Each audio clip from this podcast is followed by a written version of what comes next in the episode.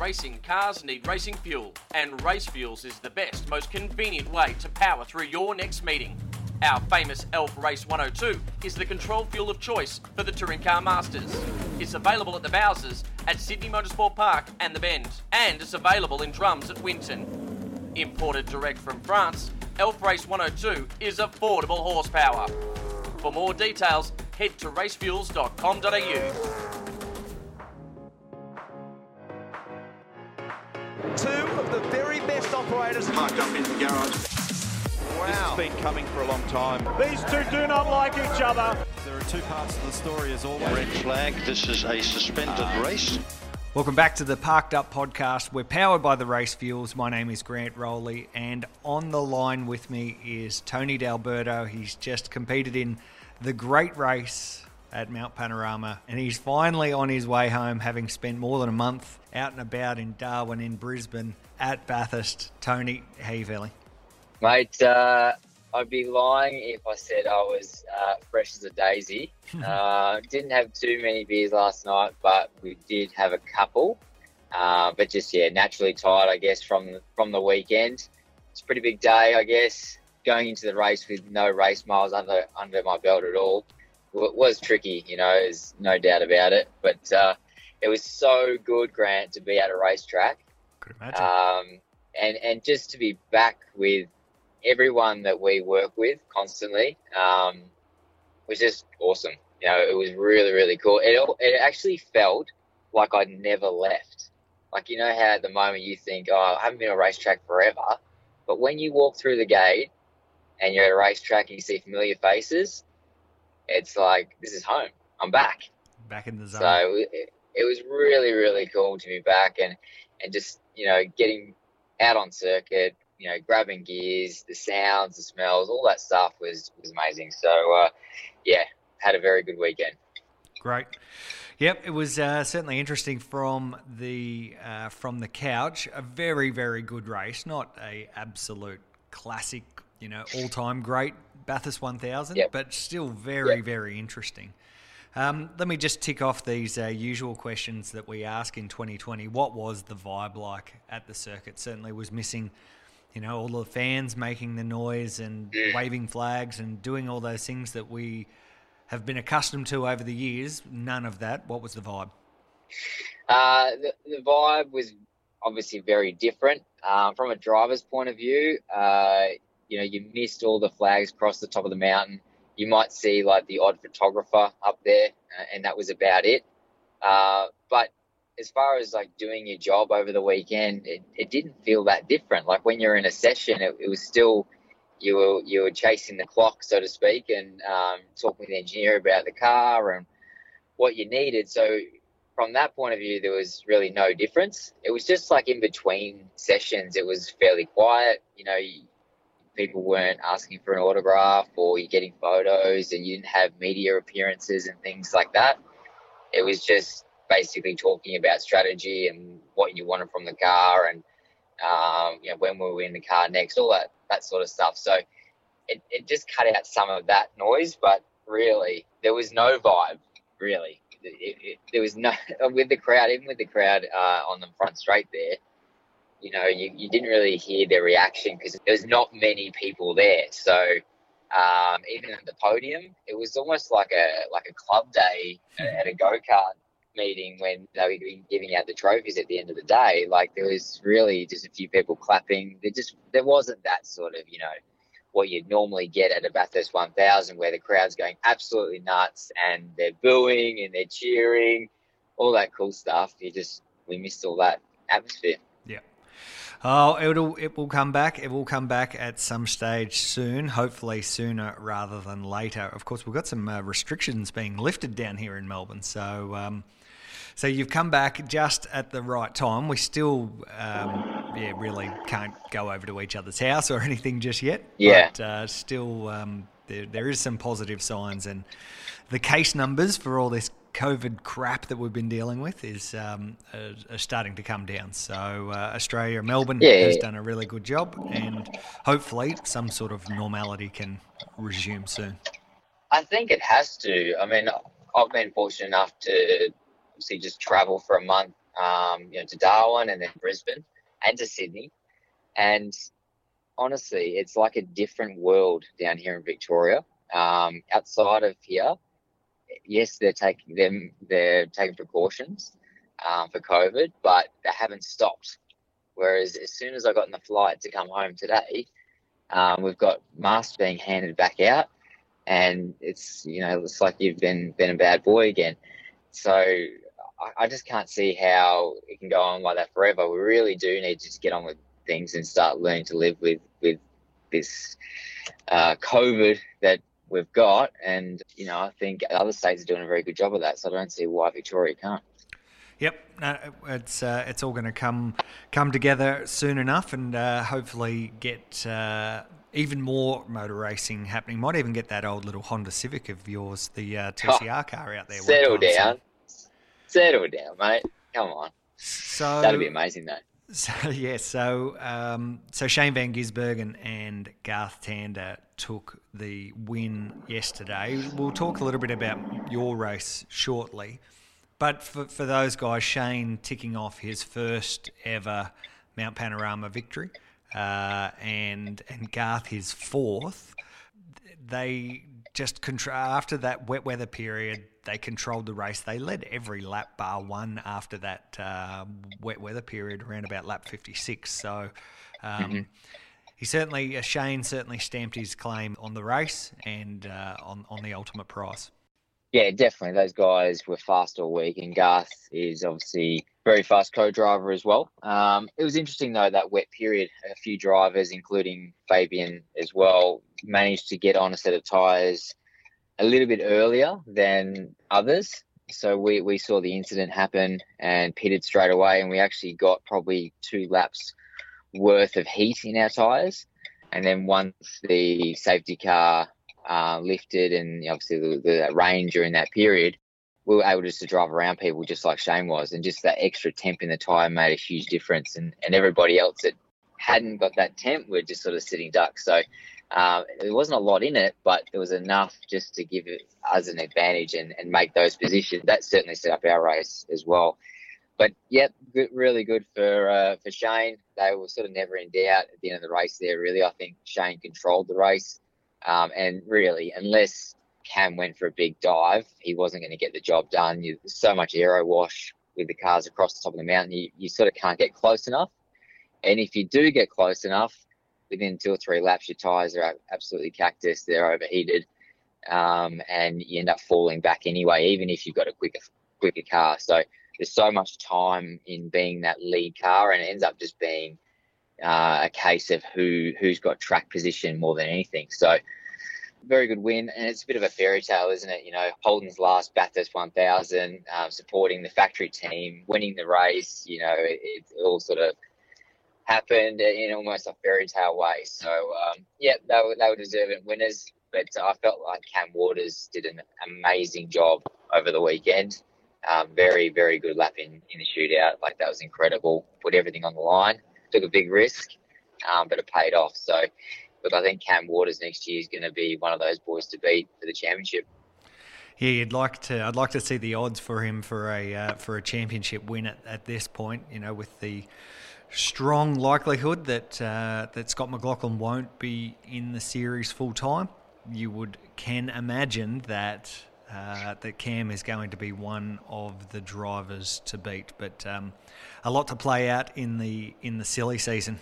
Later on in this episode, we're going to talk to Robert Van Gisbergen, the Big Cheese, and cover a little bit about what this win means to his family.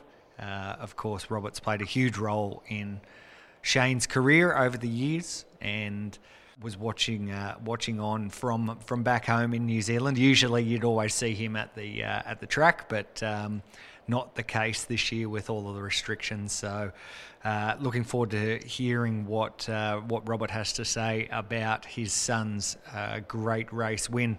I think on the just to cut you off there, just on the weekend, I reckon there was like 2 or 3 dads floating around in the V8 paddock there. We had Gil Slade. Yep. We had Eddie Mossett, and we had Nick Perkat's old man as well. So, and Mum Jodie. So that was yeah, it was quite strange. It's not generally you got the fathers and some family hanging around out the back of the garage, but there was literally none out there. So I know my dad would have come for sure if he didn't have to quarantine after. Yeah, yep. Actually, there was a Scott McLaughlin was doing a live Facebook thing for the Shell V Power Facebook page, and he went for a walk around the garages. This was on like Friday or Saturday, and it was just absolutely bare. And he'd walked from the truck into the garage, and I got there was a sneaky shot of you talking to Stefan Bartholomaeus from Supercars.com. Trying to get the goss, mate. That's right. But, you know, usually you just would not be able to see, you know, we wouldn't be able to see anything through the sea of fans out the back of the paddock between sessions. So, yeah, it was odd all around, but I guess 2020 is just odd anyway. So, we're just going to move on from this year as quickly as we can. So just let's talk about your race just a little bit more. You started. You made a. Yep. It looked like you actually made a reasonable initial launch, but then the car sort of skated sideways and you lost a couple of positions. What happened? Yeah, I didn't get a great start. The commentators actually reckon that I was the one that brought the flag out because the officials thought someone had stalled. But that was actually the car in front of me. So I had Caruso just in front of me and the lights went out and I've launched and I thought, shit, Mike stalled. So I've gone to go around him, but he didn't stall. He just got a slow getaway. And as soon as I turned to go around him, I just broke into a heap of wheel spin. And, yeah, I got done by 2 or 3 cars. So it was a tardy start. Not surprisingly, though, to be honest, Grant, because I haven't done a start all year. Well, you were getting some big raves from Neil Crompton and Mark Scaife, the lead commentators, about your practice start that you did on Saturday. You made a. I fluked it, mate. Absolutely fluked it. I don't know how I did it, but that was actually like a really nice getaway. No wheel spin, nothing. The things just launched. I thought, oh, perfect. We'll be right tomorrow. No dramas. But I think the fact that I thought Michael had stalled and I just, you know, flinched to go to the right to get around him, I just let the clutch out too quick and, broke into some wheel spin. But the most exciting part of my first lap was when Will Brown tried to bump draft me down Conroe to get around Dan Fiore and basically must have taken away the rear or the air going to the rear wing and stalled the rear wing. And then I've gone through the chase, full noise, and just had a massive, well, in the car, it felt like a massive moment. And I thought, hell, it's the first lap of the race, settle down, people. That was a big moment. I managed to pull it up and then try and calm things down a little bit for the rest of that stint. Opening stint was a bit of a tough one. I don't think we had a bit too much air in the tyres and she was a bit skatey. But then from there, we took quite a bit of pressure out and the actual balance was fairly decent. I wouldn't say it was amazing, but, the pace was actually fairly strong. And once we got ourselves back into contention after that little wet weather period there, the next stint I sat behind Sladey and Will and had pretty decent pace. I was quite happy with that one. I made a little error down the chase on one of the laps, just like the rears. But besides that, it really made no difference because at the end of that stop, end of that stint, I should say, we had to double stack behind Scott or car 17. So that really hurt us because we had an 18-second gap to Warren Luff. And then after that safety car period, after that pit stop, I should say, we were behind Luffy, and that's where we ended up. So it's a bit of a shame, like what I said before, about how you really need a track position. I think if we had have got ahead of Luffy, you know, Chaz wouldn't have been able to overcome Fabs, I don't think, just on pure pace because it's so difficult actually following cars. So unfortunately, that's the way it played out. We sort of had fuel in hand over our teammates. We were sort of jostling up and down for position, but ultimately we knew by the end of the race we were going to overcome them in the last stint as long as we stayed near them, and that's what ended up happening. So it's a strange one because, you know, as a team we finished 4th and 5th and wrapped up the team's championship, which was the goal. But no one was really celebrating yesterday. It wasn't what we went there for.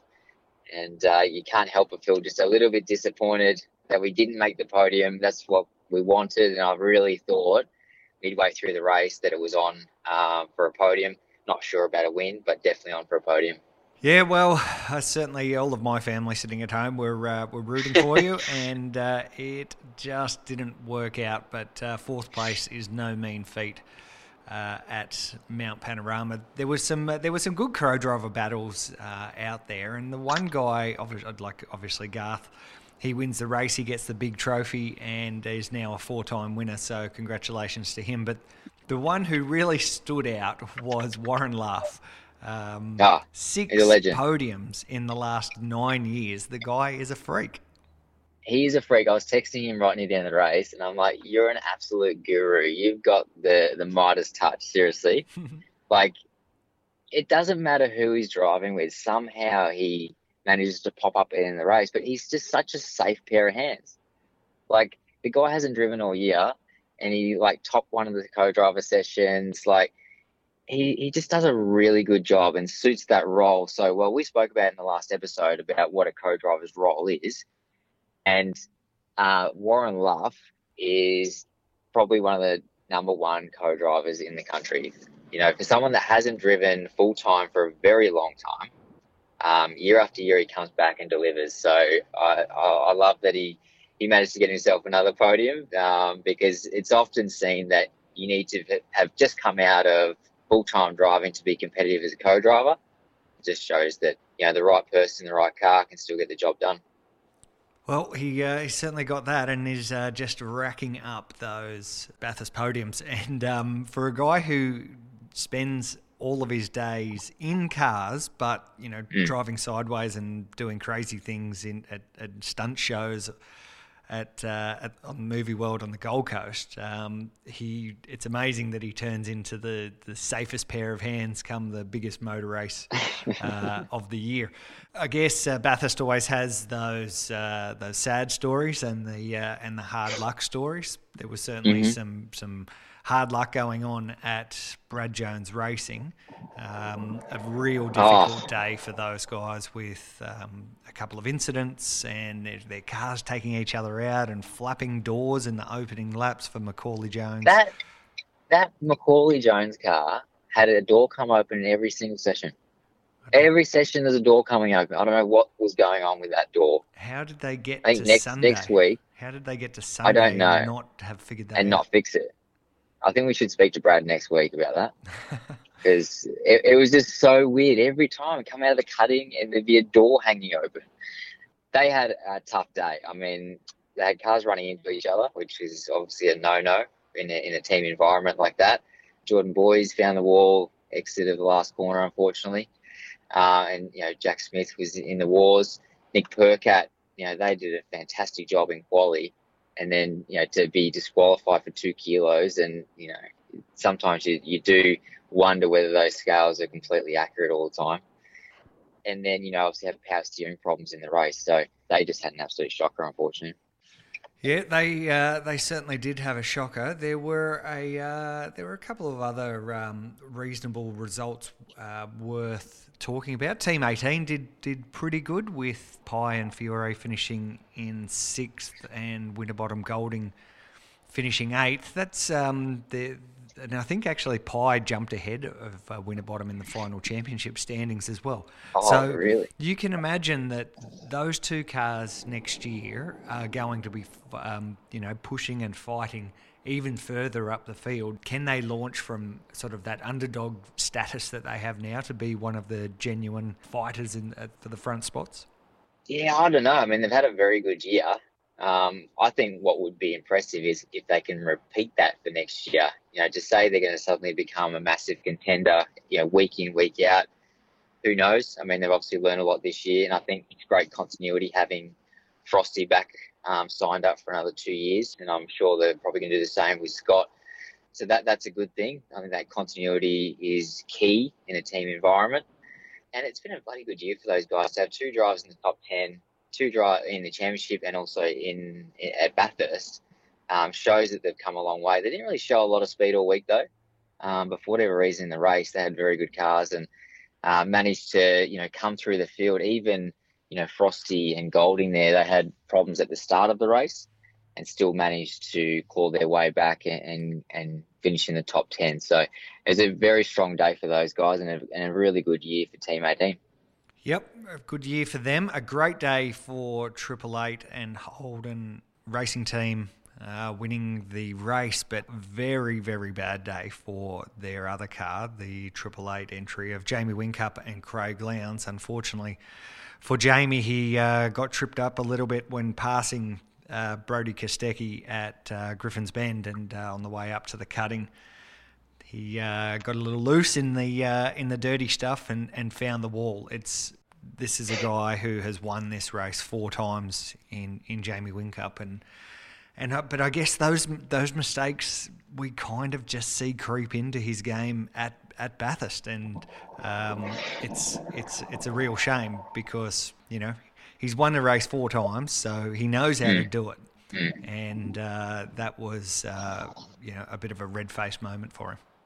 Yeah, but it does show how difficult it is, that race. I mean, he was trying to do the right thing by Brodie, giving him a little bit of room, and he just got himself offline. And once you're, a foot offline there in the marbles, he had no control over the car and into the fence. I mean, that's Bathurst. Like, that just happens to the best of them. And Jamie is one of the best in the category. There's no doubt about that.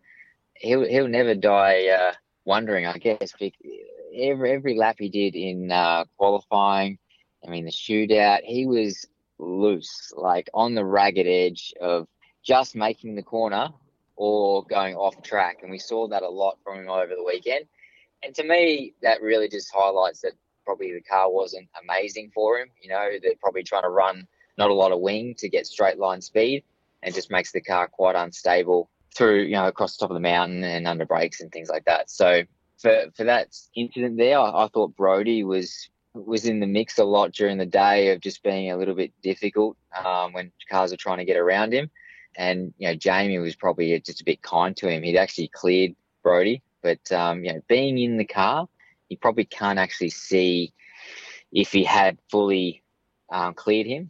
And we obviously know the incident that Murph and Ambrose had many years ago, and it could have easily have been something like that. And unfortunately it didn't work out for Jamie, but he is one of the best guys in the business, and it just shows how tough that track is. All right, well, it was a big day. It was another great race, one that I certainly missed being at. Hopefully we can fix that up soon. Might not be too long until we get to go to Bathurst next. Let's dive into our news segment, which is powered by motorsportwebsites.com.au, and dig into a couple of the news yarns that popped up over the weekend.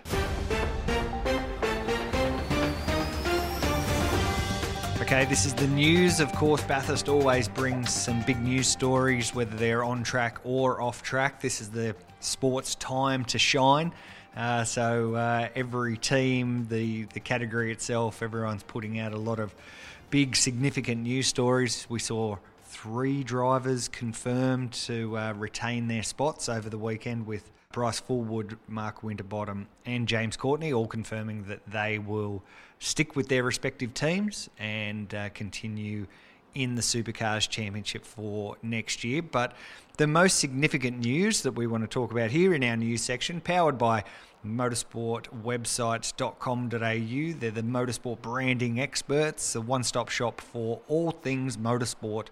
They even do things like team uniforms, custom race gear, and of course bespoke websites. So they power you to the front. They know their motorsport. They know the business of building websites, and they're the guys to speak to if you need your online presence all tuned up. motorsportwebsites.com.au.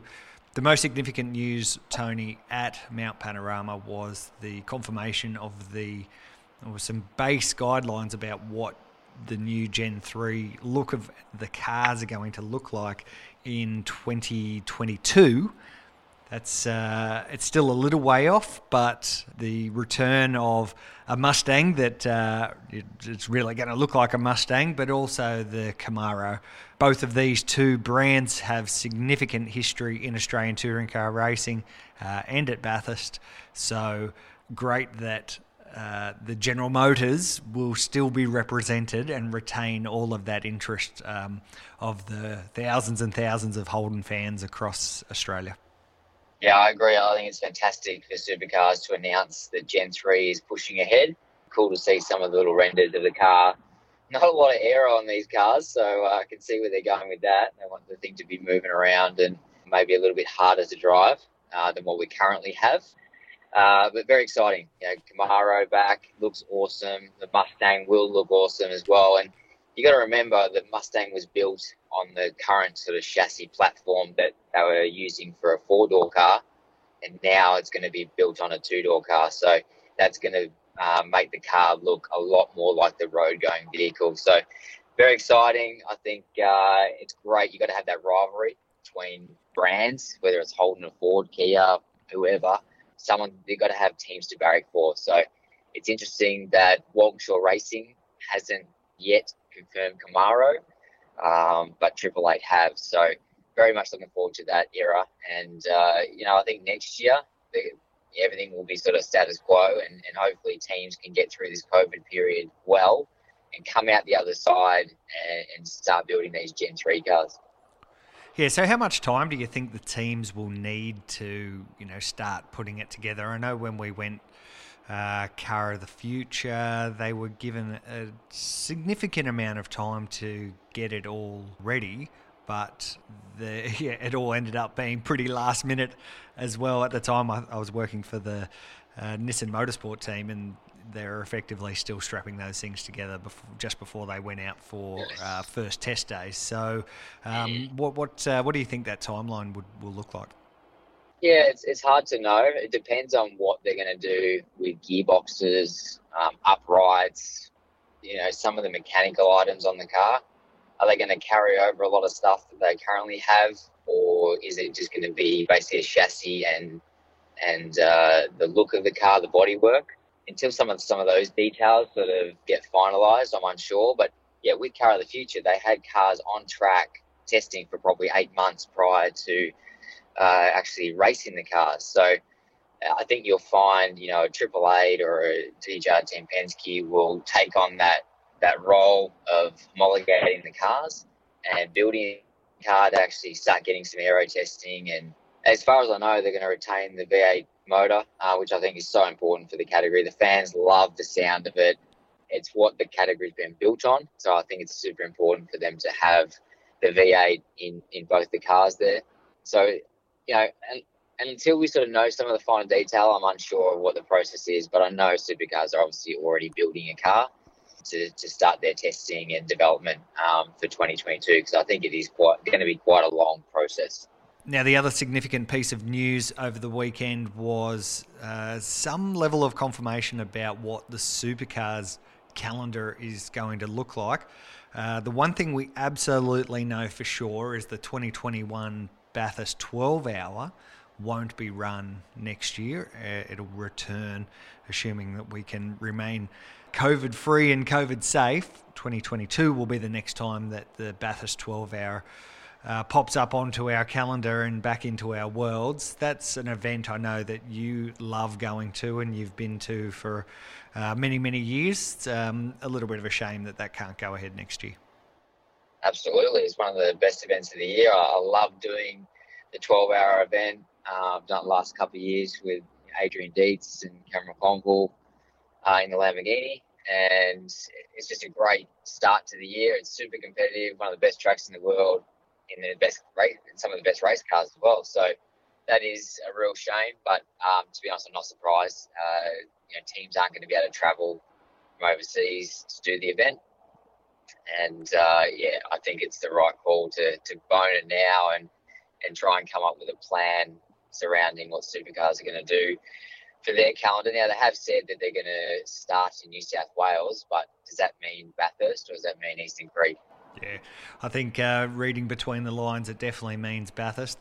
They're talking about some sort of longer distance style race, you know, maybe a 500 kilometre sort of thing, and that looks almost certain to kick off the championship. 2 rounds at Bathurst, obviously the 1,000, which will always holds a special place in everyone's heart, but a sprint race up there as well. How do you think that'll go?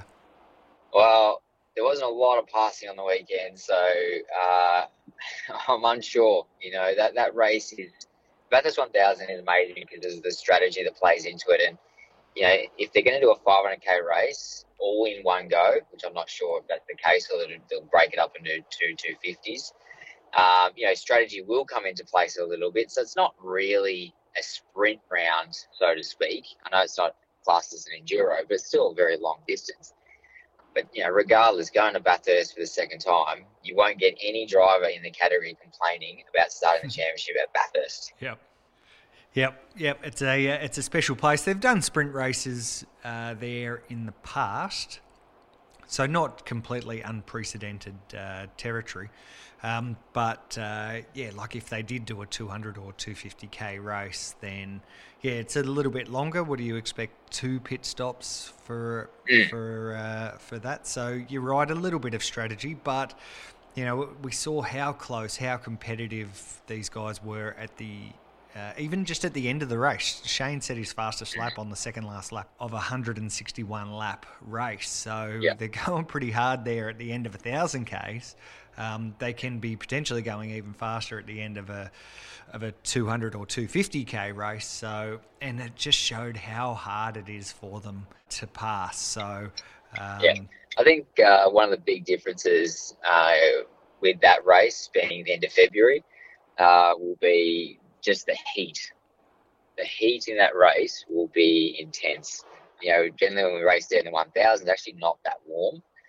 But then to go there so early in the year, you're 30 plus at least, that's going to be a bit of a game changer for everyone that's driven supercars around Bathurst. The cars will react a little bit different, and drivers will have no seat mileage going into that race, so it might be a little bit trickier than actually doing the 1,000 and sharing that with another driver, because they'll just have no match fitness, and going into such a hot event is going to be a bit brutal on the drivers. And the other news that we had between the last time that we spoke, Tony, was the effective cancellation of the Bathurst International event that was meant to be run next month in the very first Bathurst International run by the Australian Racing Group.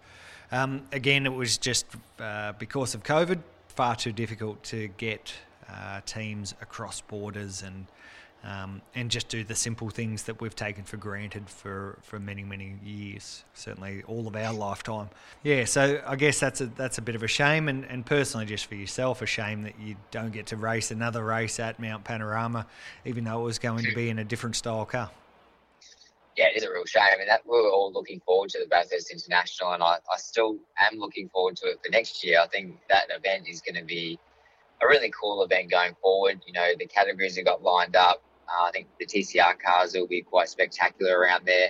The S5000 cars as well. So it's a shame, but again, I'm not surprised. It sort of just needed to happen for this year. I think to try and think that we're going to get there was ambitious. I mean, I've just spent a month away to do one event, and, you know, not many people can justify doing that. So let's hope next year's better. We can hit the ground running, you know, with the championship, and, you know, we'll see. There is a little bit of talk about maybe doing some races later in the year, but whether or not that happens, we're just unsure just yet. Yeah, well, it won't be too long until we get to see yourself and your Honda and all the other TCR cars and S5000 and everything that's under the Australian Racing Group compete. Okay, that's effectively the big news stories of the week, and another Bathurst 1000 under our belt. So we thought, like, who should we talk to for on this episode of the podcast? And I guess we've heard a lot from Shane and Garth in the hours and days after the 1,000 win themselves. So we thought we'd tackle the big cheese, Robert Van Gisbergen. He's been a big part of Shane's career over the years. Always seen in the background at events, and he actually helps with the management of his career as well. Not just from a driving point of view, but also from a management and career point of view as well. He's always found himself in amongst the best teams and in the right seats. He's played a huge role in the development of Shane's career, and now he has ticked off the Bathurst 1000, probably the only major trophy that wasn't in his cabinet. Let's catch up with Robert right now on Parked Up. So Robert, thanks for joining us on the Parked Up podcast. Your son has won everything worth winning in Australian motorsport, and now he completes the set with a Bathurst 1000 title to his name. How proud are you and your family of his result? Oh, absolutely. I couldn't. I'm just so pleased he's finally won it. He's had a few cracks at it, and he's been bridesmaid a few times. But, I knew he was going to win one day, but unfortunately I wasn't there to witness it. But I was glued to a TV at home. But, So, yeah, not the usual Bathurst that we're accustomed to. So so you watched the race at home. Who did you watch it with? Who was there to support you through it? Shane's personal sponsors, New Zealand ones, they turned up, and some very good friends of mine who follow and love watching Shane. It had a pretty good turnout here, so it was cool. Very cool. And a couple of beers after the race. Yeah, we had a few shandies. Yeah, it was good. You've always been a prominent figure at his racing. How much did you miss not being at Mount Panorama? Oh, look, I just... this is the first Bathurst for a while I haven't been there. And, yeah, it's a bit disappointing not going there, but I'm not the only one that was disappointed. There's lots of people that didn't go, or couldn't go, should I say. Yep. It was an odd one. Earlier in the weekend, it looked like those two Mustangs of Cam Waters and certainly Scotty McLaughlin were going to be the cars to beat.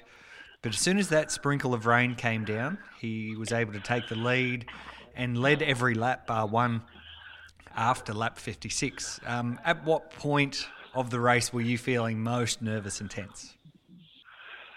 I'm not sure, really. Probably from start to finish. I'm tense from the word go. So, but I once he got in front, though, I felt comfortable. Yep. I just knew that he's very good at controlling the race, and he did control it very well. So I'm quite proud of him, what he did. Yeah, not an easy thing to do, lead from the front, when you're under pressure as well, because Cam was very fast, extremely fast. He certainly did you all very proud. You've played more than a father figure role for Shane through his journey, and he's always been unbelievably fast. Natural ability behind the wheel of a race car. Earlier in his career, there were some small errors that would cost him from time to time, but those have been erased, it seems. How much of a role did you play in that no mistakes mantra? We've learned earlier on, like Shane's won plenty of championships before he got to supercars, and even back then it was a thing about no mistakes. And we just, in supercars, you just can't make one mistake. Yep. You've lost the race, and whereas in a lot of other categories you can get away with the odd one and still come through, but in this category there's just every driver's been a champion in something, some form of motorsport, so you cannot make a mistake. And he's learned that a long time ago.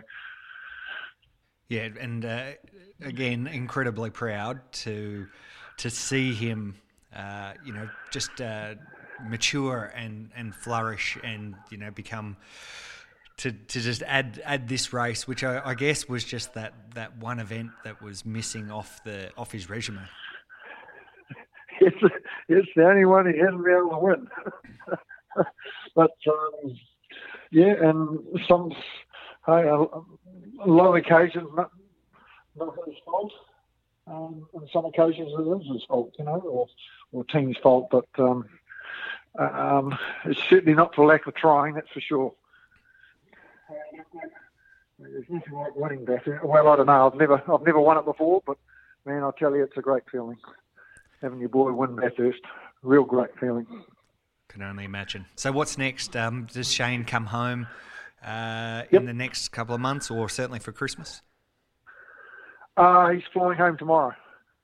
Great. Does he get to bring the trophy with him to show it off to his to the family and friends over there? I don't think it would be pretty hard to get that trophy off Roland. But we'll certainly we'll try and get a replica made or something. Or it's certainly gonna. We'll have that Peter Brock trophy replicas on the shelf here somewhere for sure. And we thank Robert for his time on the Parked Up podcast, powered by Race Fuels. And he sounds like a pretty proud dad, Tony. He sounds a little croaky, to be honest. If I know the Van Gisbergens, I reckon he would have had a few more than just a couple last night to celebrate. And good on him. His son's just won the biggest race in Australian motorsport with the Bathurst 1000.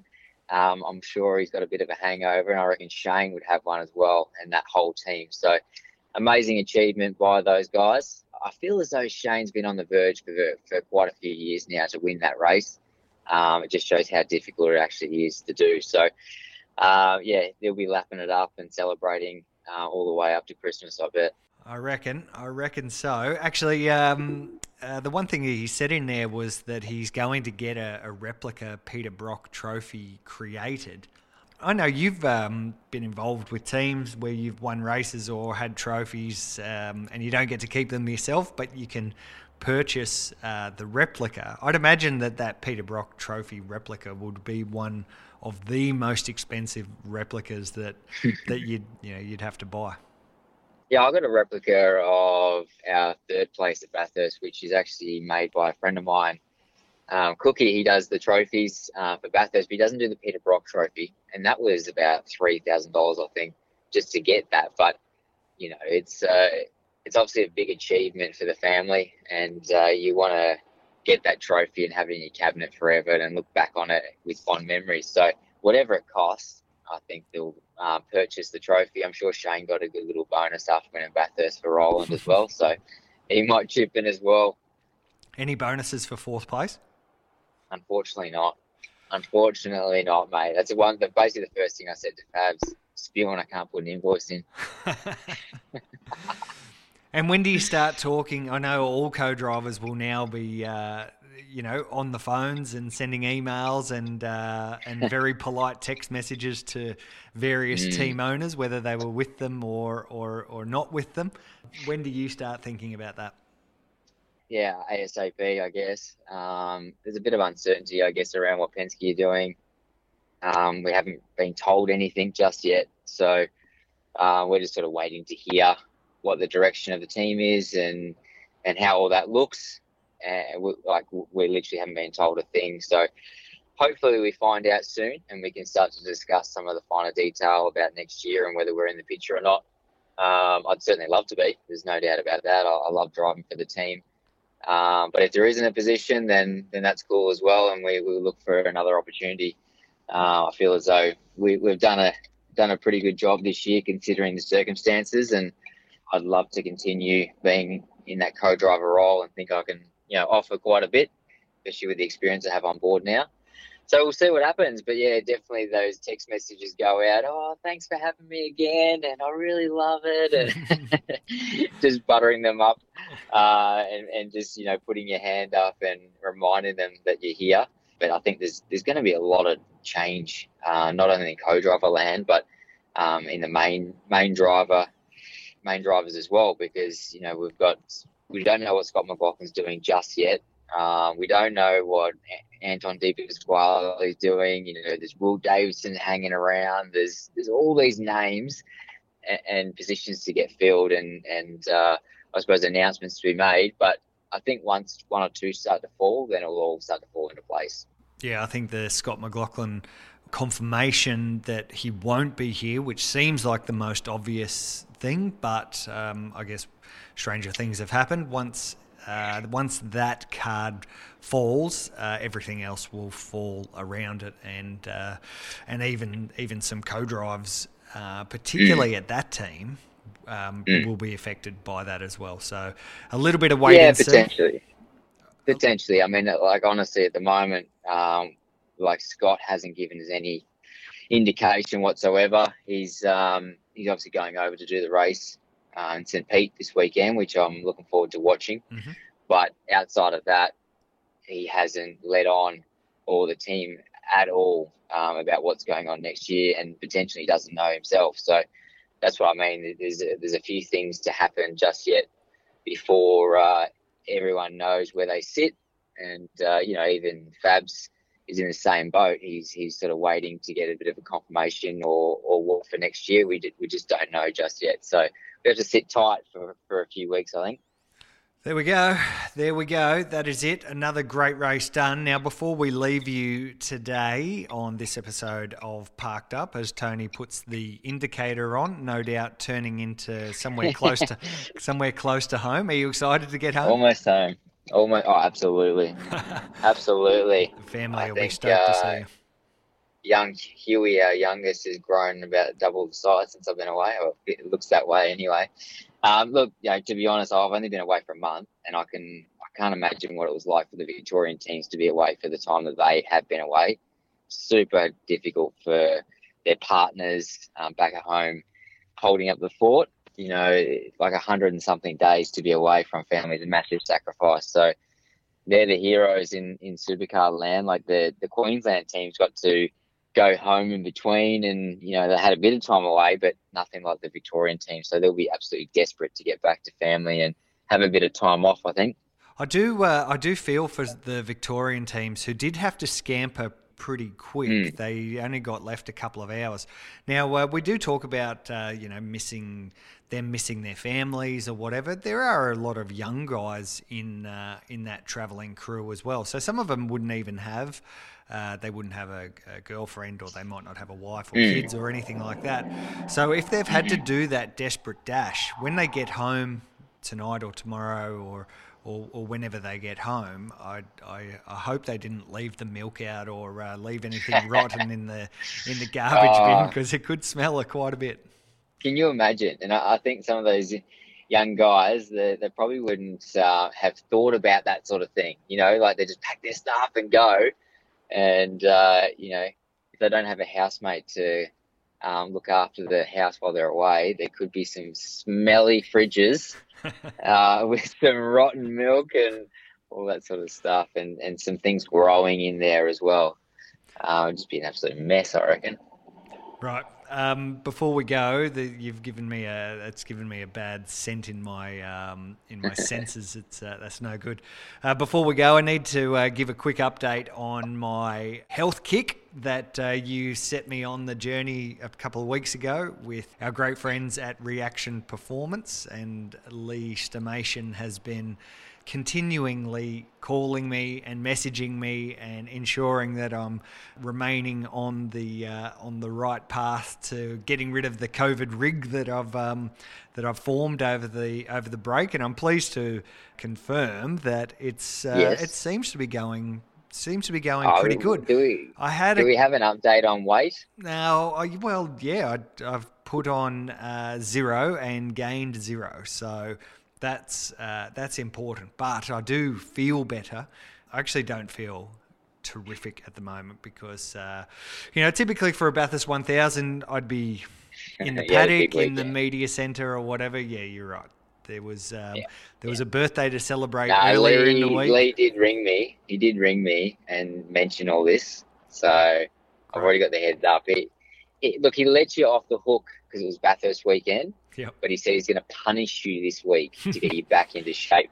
But he has been very happy with how you've started the program. You've really taken it on board and given it everything you can. So I hope you've been enjoying it, because I've been catching up on a few of the Zoom sessions and been going pretty good, mate. Yeah. Pretty good. I'm enjoying it. I like it. And, Lee and the Reaction Performance team are just very, very encouraging, and they just get you going. And, just a few little pointers, and not necessarily this is how you need to do push-ups or this is how you need to do this particular exercise. It's about the encouragement to stay on track and make better food choices, and even come up with food plans as well. Of course, the eating component is... for anyone who's tried to lose weight, who has lost weight, or who can't seem to do it, we all know that the eating stuff is vital. So that's something that Lee has been extremely good with. I didn't realise that was sort of part of his program, and very, very beneficial. So can't be happier at this point, but still a way to go as well. And I see on today's regime, I'm meant to do 30 minutes of cardio. So I'm wondering how I can do that, how I can do it at the... Fit that into your day. Least, 30 minutes, mate. You got 23 hours to go. Okay. 30 minutes of your day, you know, so don't come up with that excuse. All right. No excuses. Hey, now I'm back in Melbourne though. We'll be able to catch up and do a couple of sessions together. Hey, we might even... I want to get straight back into it myself. Yeah, great. Very good. And did you find that all of the exercise stuff that Reaction Performance had given you helped you in the physical and mental aspects of what you needed to do at Bathurst on the weekend? Look, I honestly think if I hadn't have done all the work that I'd done previously leading into the event, I would have really struggled in the car. It was already hard enough not having any miles under my belt, but I spent quite a bit of time with Slade over the weekend. He's very fit as well, and he was commenting, how difficult it's been jumping in the co-driver role, not being comfortable in the car, not having any miles. You're probably a bit tense. You don't want to crash someone else's car. And also it contributes to wearing you down over the weekend. And, he was even quite hot and bothered during the race. And I felt a little bit hot and bothered during the race, but not too bad. So I reckon that the work that I did previously really held me in good stead for the stints that I had in the race, for sure. Yeah, we saw Slady jump out of the car with some cramps in his foot, and he was explaining about how the seating position wasn't exactly ideal, having to overstretch and then compensating, with the movement that he was making in the car. It wasn't perfectly natural for him. How did he pull up after? I left too early to actually speak to him this morning, but that was one thing I was going to say. Like, it's one thing to be sort of working really hard while you're doing your stint, but it's sort of how you recover for the next day, and that was what I was really happy with. Like, even if I was a little bit tired in the car or a bit hot and bothered, the next day I was brand new again. So that's what the continuous amount of training does, and teaches the body to recover better.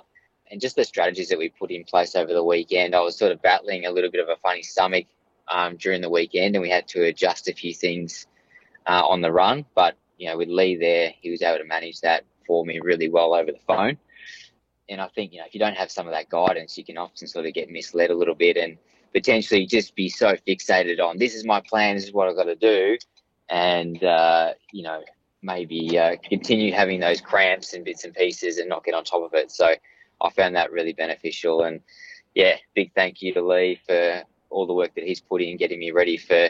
It was a big day, there's no doubt about it, and I've come out of it feeling, Mickey Mouse. Very, very good. Tony D'Alberto, congratulations on fourth place at the Great Race. I know it's certainly three positions worse than what you really want and what you guys really go there for, but, any fourth place at that race is a well-deserved one, and maybe makes up for some of the little demons from 2019, but a little bit, not quite.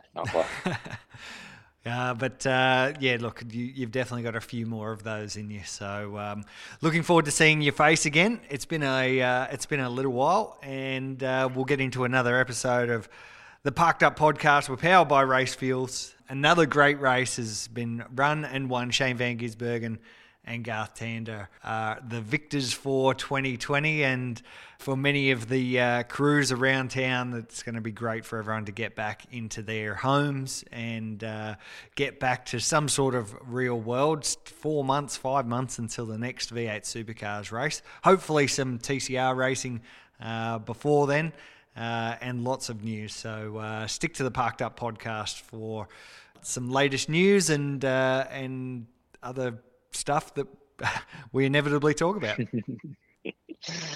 See you later.